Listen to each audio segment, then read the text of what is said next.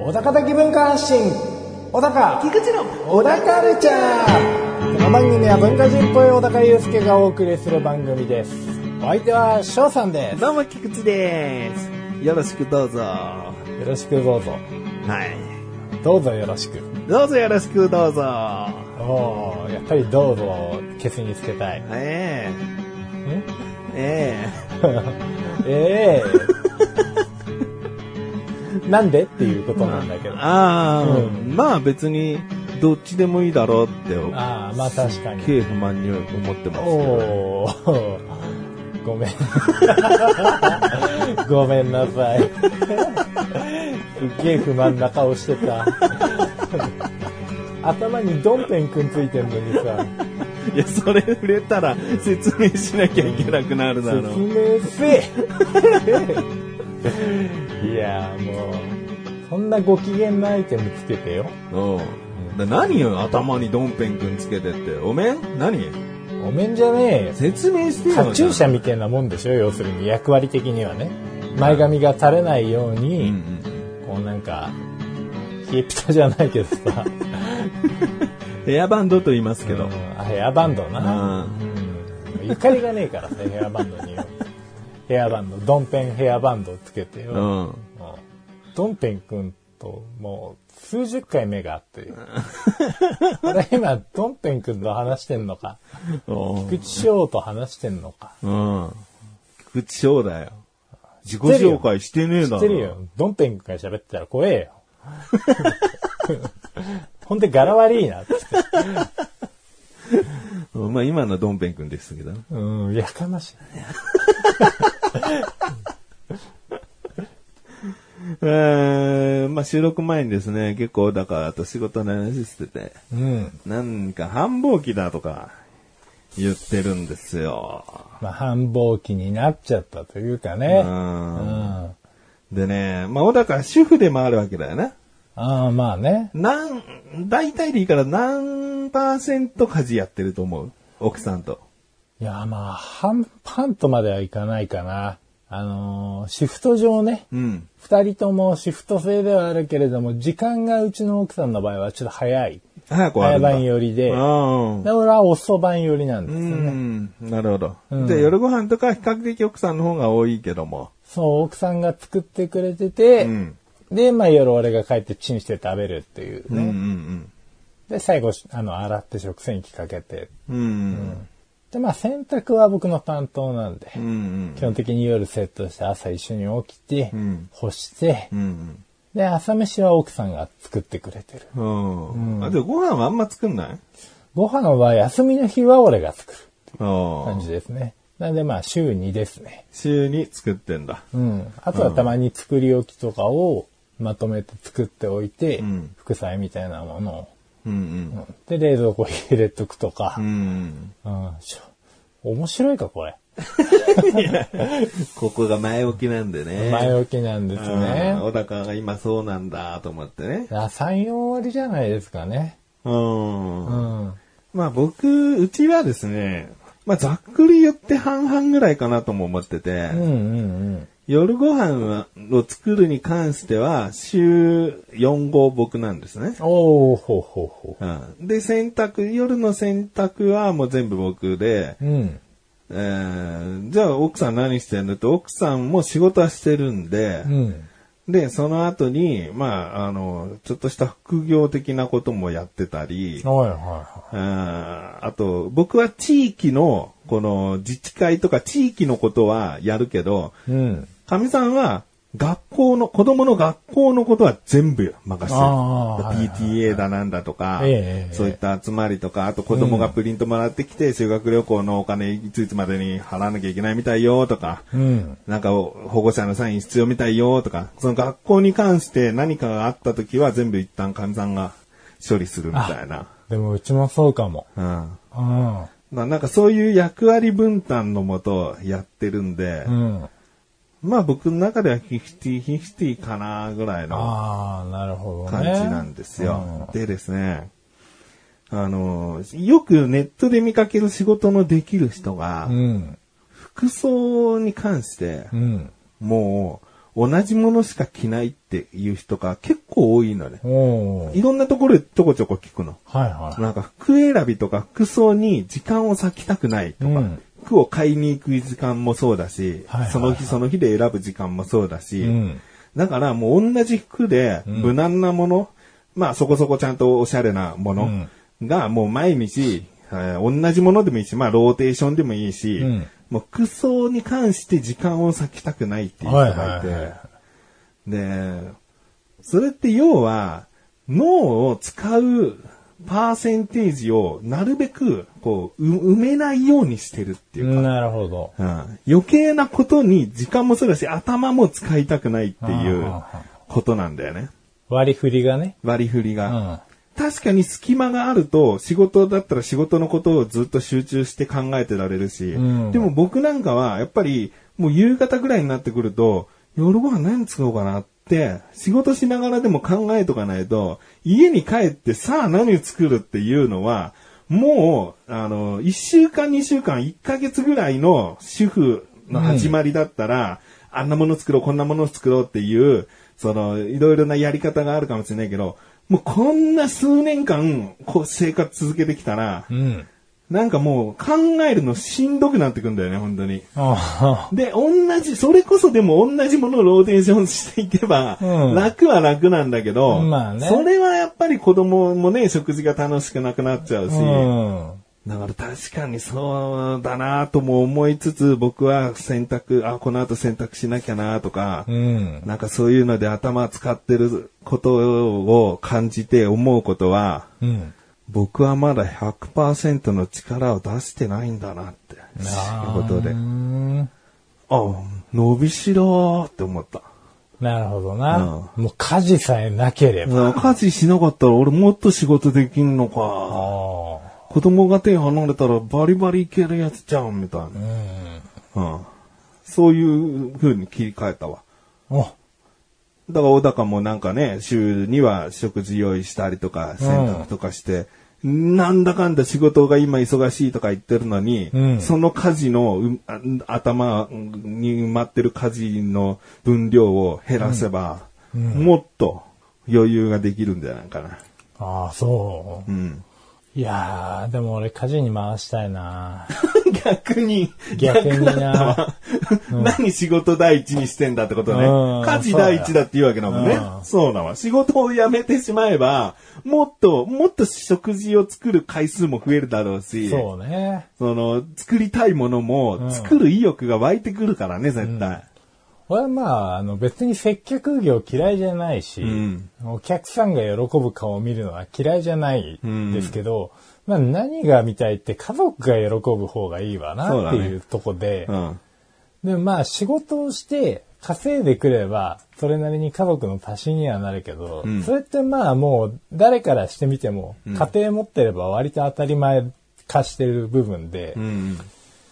どっちかっていうと、自分がしたことでダイレクトに料理だったりとか、ん掃除だったりとか、ん喜びに直結できるものの方が、力入れたいなと。ああ仕事しなくていいんだったら俺は仕事したくない。あ。うん。でもその分ちゃんとやるってことだもんね。そう、ちゃんと家家のことや族りがたい。笑顔になることが生きがいになってるわけだから、いちゃんとやるし、もっと上級的なことをやっていくだろうね。そうそうそう。ご飯に関しても、なんかもう、うんその仕事でさ、うんすんごい前の日疲れちゃって、うんもう何でもええわいみたいうな、ん。うん、まあもうこれでいいかみたいな感じでこう惰性で決めるんじゃなくて、ああれが食べたいって言ってたものをちゃんと汲み取ってあげたり、うんうんまあそれも踏まえた上での栄養のバランスも考えたりとか、うんうんうんいろいろできたらそ,、そうねっちの方がいいなとは思ってうます、ん。うん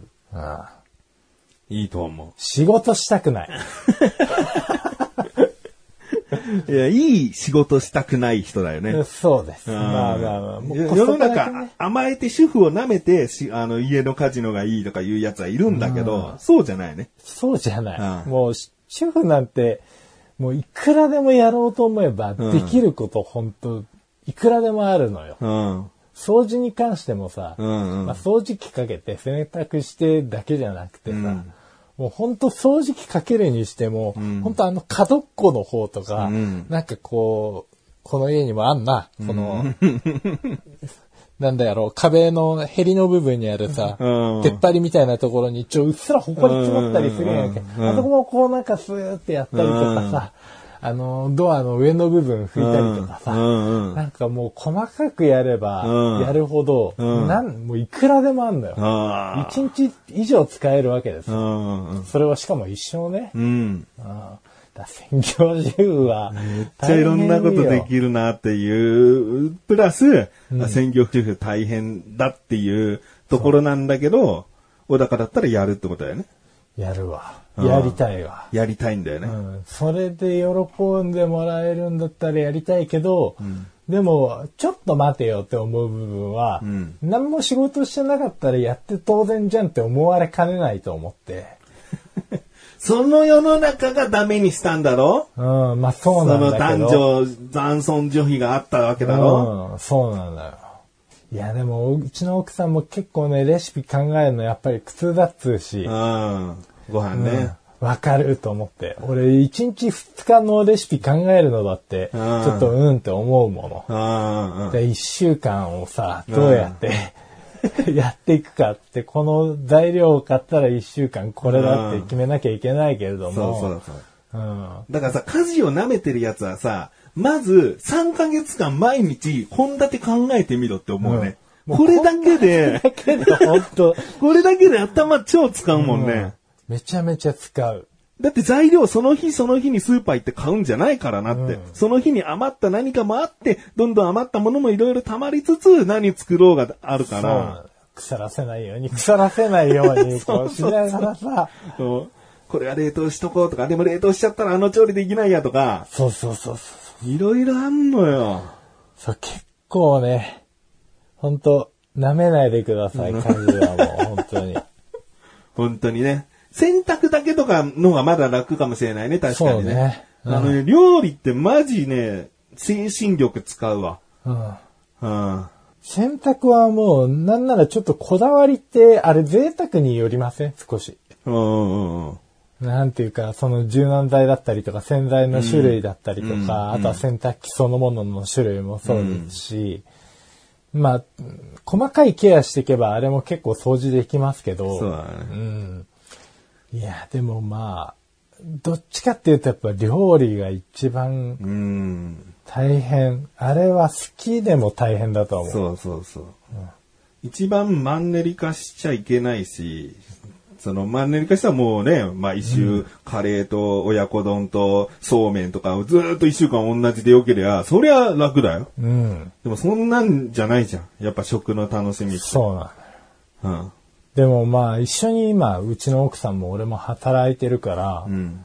あれだよねやっぱどっか楽なポイントを抑えておいてもらいたくてうん。だから基本はカレーのし週1回はカレーの日や、あ、それはあり、それはあり。うん。うん、そうすれば前の晩とかにまとめて俺が休みであれば俺が作って置いておけるし、うんうん温めて食うだけになるからだいぶ楽だし、予定が入っててもね、うん割と対処しやすい冷凍も最悪できるし、うん。うんうんあら便利なた、あカレーってすごい な。うん。だから僕の見てるゆとある YouTuber さんは、カレー、毎週カレーはカレーだけど、レトルトのカレーの日にするらしいよ。ああー、はいはい作らなくてもいいっていう。好きなレトルトのカレーをストックしとくなり、その日買いに行くなりしてはい。、ああ、いいね。それを夜ご飯にするっていう。あははは。うん。あ、それもありだね。うん作らなくていいから。あ結局カレーって作って次の日も余ったら次の日も食べなきゃいけないから、週1回カレーなのはずが、なんかもう週2回カレーになっちゃうとあか、ああ、ちょっはいはいとできちゃうかもしれないから。うん。うちは今、普通の定番のカレーと、あの、野菜カレーのローテで、うんうん。こう割と週1、トントントンって置いてるんですけど、うん。やっぱね、ああ、でもそれいいわ、レトルト。バリエーション増えて。うん。だドン・キホーテとか、なんか、いっぱいとにかくレトルトが置いてあるスーパーってそこそこあるじゃん。うん。はいうん。だからそこで選選ぶ楽しみというかね。はいはい。うん。一つ500円だけど、ちょっと高いけど、まあまあ、作るよりは安く済むかな、みたいな。うちのお店今カレーフェアもやってるんですよね。そおーのインスタントの。いいじゃんで全国各地のカレー取り放題なんで、で気になってるのあるんじゃないのやろう。 そうなのよね。そうか、その手があるな。あ、じゃあそれでは、最後までお聞きください。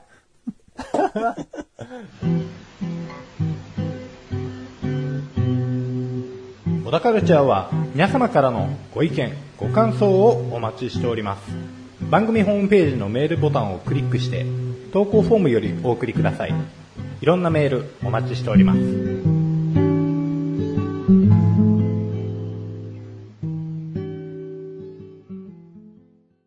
忘れてなかったんだな。うんもう半重分、たいよ。オープニングトークの比重が。いや正直言っていい、この、この議題というかテーマは、僕の回の、だから次回、あの、メインで話そうかなと思ってたぐらいのええボリュームだったの。うん頭の中で。あ じゃあ、あの、収録する前に仕事が大変みたいなうんことの話があったから、のうんうんなんか小高につきな刺さりやすいっていうか聞きやすいのは今の時、今かなとあ思ーって持ってきちゃっなるほどた。なあオープオープニングよ。オープニングだったけどね。うんまあまあ、い有意義な話しましたうよ。んうんうん。いやお互いにちょっと似てるからさ、共働きでね。そうね。うん。まあ、でも家事やっていきましょう。そう本だ当に。ね。楽しくね、できればね、そうだやっね。ていきたい。じゃあどうぞ、そんな中、そんな中、うん、そのネタを考えるという脳のこう使い方をさせて申し訳ないけど、ああ、そまあのまあ、持まってきたネタを。あ、あのね、怪物って映画があるんですけど、ねお、うなんか聞いたことあるな。あの、最近よく CM もやってますしね、あのー脚本賞なんかも取ったね。うんうん。洋画いや、邦画ですね。邦画なんだ。うん邦画ですね。ちょっと待ってね、資キ料ャスがトね。、キャストが気になるな、邦画なら。ああ、まあ、実は今日の今日見てきたんですけどね、うんうんうん。じゃあちょっと興奮してんじゃないの興奮、 興奮する類かって言われると、違うのホラー映画でいいのいや、ホラーじゃないですね。サスペンスに近いかな、ちょっとね。あ、でも監督が是枝さんなんですよ。是枝裕和さんなんですよ。うんうんうれん。ちゃんとストーリーあんのね。なんかブレアウィッチみたいなことでもないのね。あではないですうね。ん。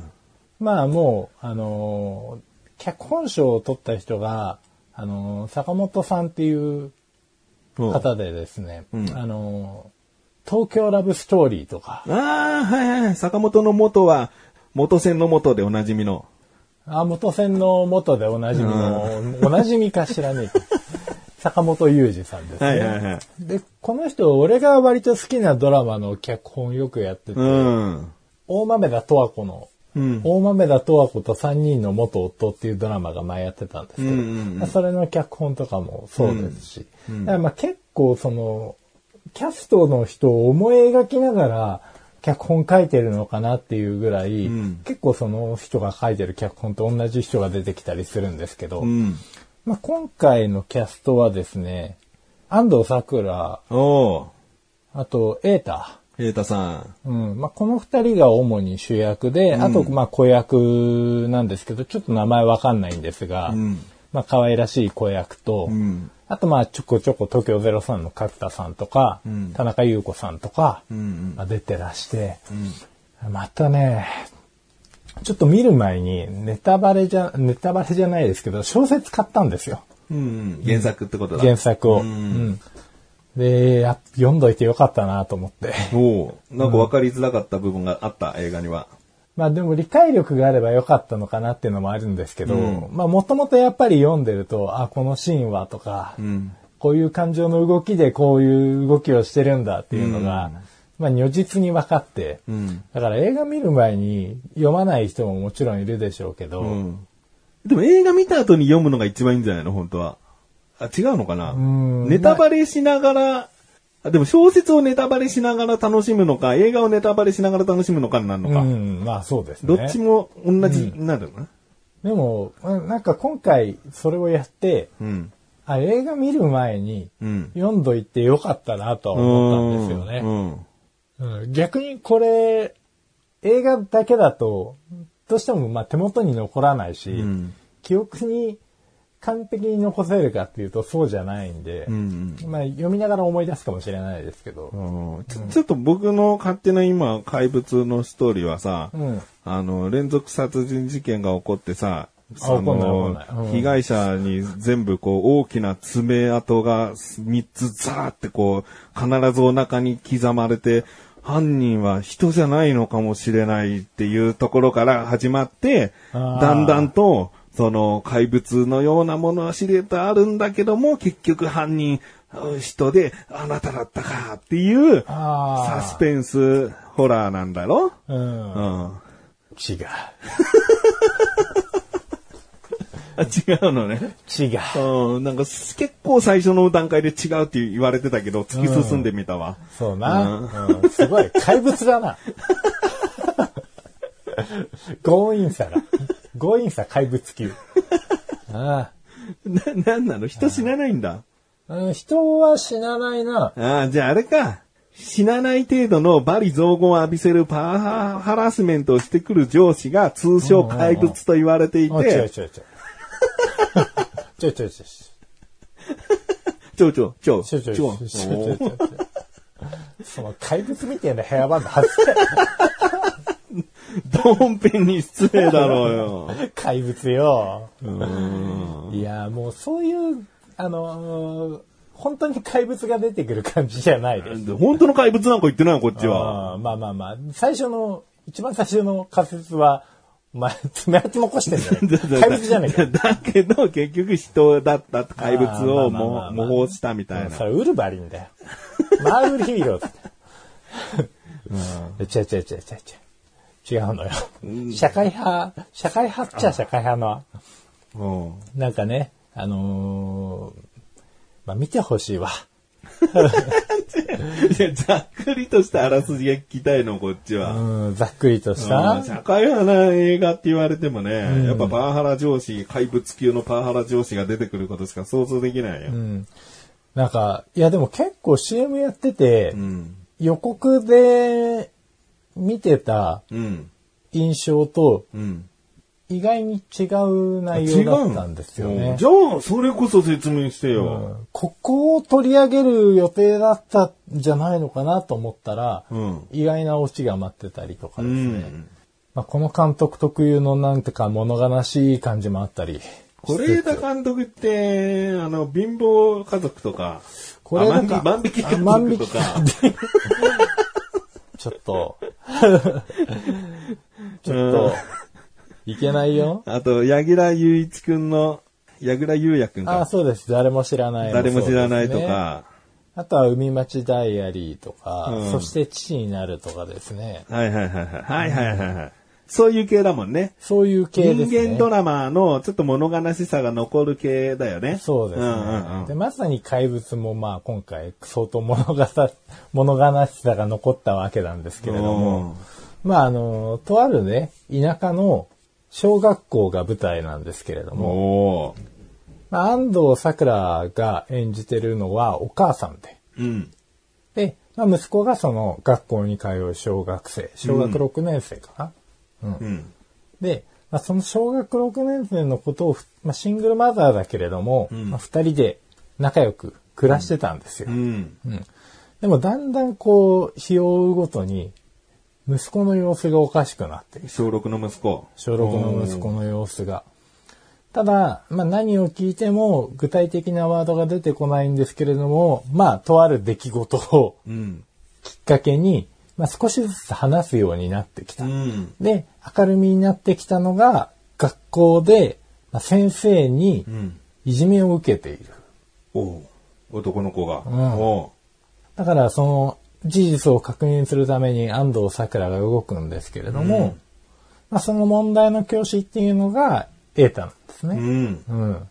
で、エータに話を聞いたり、あとは校長先生、うんそれが田中優子さんなんですけど、うんに話を聞いても、いまいちこう、納得のいく答えが返ってこないっていうか、んまあ、調査しますとか、うん前処しますとか、うんで、あとは誤り倒して、うん。もう、とにかく謝って終わらそうで押し切ろうとしてる姿勢が、ちょっと見受けられるみたいな。うん。で、まあ、それに対して、もう、安藤桜がだんだんこう怒りを募らせていくんですけれども、この作品の面白いところは、まあ今ざっくりあらすじ話しましたけど、うんいいあらす安じ藤桜の最初視点で物語が描かれてるんですけれども、うん次に瑛太の視点でうん物語がまた最初からおー。繰り返されてうん。うん。で、少しずつその、ストーリーが鮮明になっていくというか、うんうん徐々にこう物語の精度が上がっていくんですうよん。ね。で、最後、こう、子供たちとか、うん田中優子の、まあ、第三者の、まあ、視点が加おーわっていって、で、まあ、最終的なオチに結びついていくっていう流れなんですけど、こう多面的な視点うん。と、まあ、個人的な視点のうん。違いとか、うんまあ、こう、意見の食い違いとか、うん。自分の思いが実は空回ってたりとか、うん相手が全く思ってないことを想像してたりとかっていう、この、あ、もう本当思い通りにいかねえなって いうおー感じ。これって原作もそういう書かれ方してんの原作もそうなんですよ。あ、そうなんだ。是枝監督色を出してるんじゃないんだ。そうです。原作も本当、あの、原作はもっとわかりやすく区切られてて、1章、2章みたいな感じで、うんうんあ、じゃあ見や、より見やすくなってんだ。より見やすくなっていて、で、まあ、この監督の手法なのかわかんないですけど、あんまり説明方すぎないんですよね。うん。だからまあ、察してっていうところが多いのか、うん。うんだから僕の頭がもう少し良ければ、そこは察せたと思うんですけど、うんまあ、そういう意味もあって、やっぱり先に原作読めておいて、うん。で、状況把握も、あの、早くできたし、うんうん作品もスッと飲み込めたんで、うんうん。なよかったなっていうね。るほどね。うん。もう一回小説を逆に読み直すとかあんのそうなのよ。今読み直してんだ。ああ。また。なるほどね。うん今度はえ逆に映像の力をもらってるから、頭に映像が浮かびやすいもんね。そうなんですよ、本読むときね。映像も入ってきやすかったし、んまあ、不可解な部分はまた読み直すことでうん解釈できますし、ううんんうん。まあ普通にあれでも映画見なくても面白かったかもなっていう小説としても。小説としても、うん、いい本だと思って。なるほど。いや、いいんじゃないもう僕は、あのーこれ、収録終わったらすぐ、 あの、エーターは本当に虐待してたのかっていうところをこう聞きたいと思います。うんまあね。気になってるんで。ああ、うん聞く、聞いて、あのちゃんと全部オチまで聞きます。いや、聞くなよ。見なさい。見なさい。お金を払いなさい。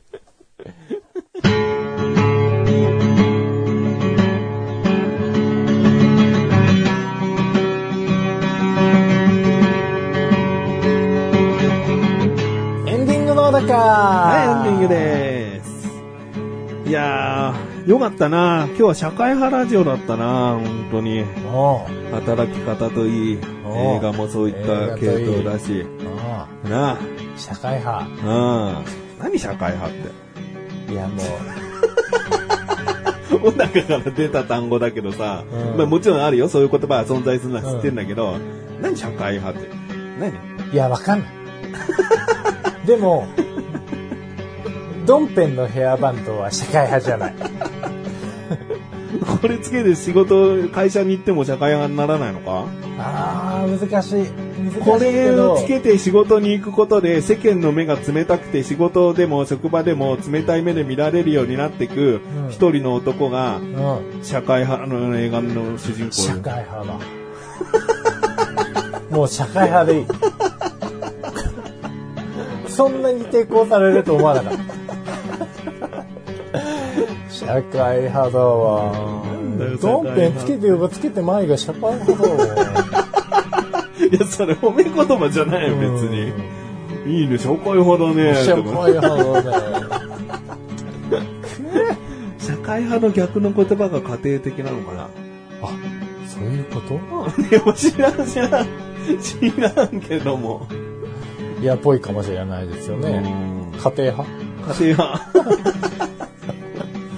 でも社会と家庭だったら対かもしんないな。そうですね。俺家庭派かな。そうだね。最初の話からええに、小高は家庭派になりたいんだよな。あなた社会派の。まあ、いずれ社会派になるのかなと思うよねう。家庭大好きだけどね。あうあ。いやでも家庭大好きな人好きっす。ん。お家ー庭大好きな人がいいっすね。おーんよかったよかっなんかもう仕事一直線すぎて家庭はあるけれども顧みないのはた。うん。なんか苦手です。そうだねもう逆にその家庭を持ってなくて突き進んでる人はそれはそれで好きなんですけど、うんなんかもう割り切ってる。うんうん。うん。そうだね。だから家庭持たないんだもんねって応援したくなるね。うん、そうなのよ。うんすっきりじゃない。う答えが明確。ん。うん。 でも、子供や奥さんがいる場合は、もうちゃんとうん。幸せにしないとダメだぞってことね。そうだよ。うん。でもよ、そんなこと言ってるから、少子化で結婚もしない若者が多くなったりするんじゃないのかお前のせいじゃないかそんなこと言うなよ。すげえ、社会派だ な。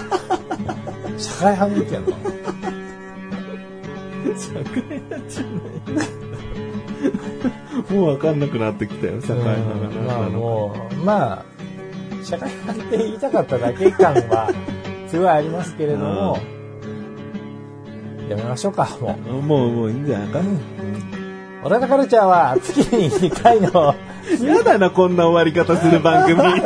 もう、もう時間来たからいいんじゃないかっつって終わる番組。やだやな。だな。義務じゃん。違うでしょううよん。噛んじゃっ話し、たよ、同点してさ。話したいことを話してんだよ、我々は。話し尽くしたよ。な話し尽くして、んあの、中3体伸ばしちゃって、うんこう区切るタイミングがわからなくなったから、やめてしまえっていう。あ。でいいんじゃないかって言葉が良くなかったね。んでは、この辺で。そう、それよ。そういうとこ、締めの言葉そっちなんだから、適当につけられんだろ、そういう言葉。いやいやいや、まあそこは家庭派だからさ。まあ、 関係ねえだ ろ。普通のこと言っちゃうけど、関係ねえだろ。お後がよろしいようで。小高さんは 月に2回の曜日更新です。それではまた次回、さよならまさか。一番よろしくなかった。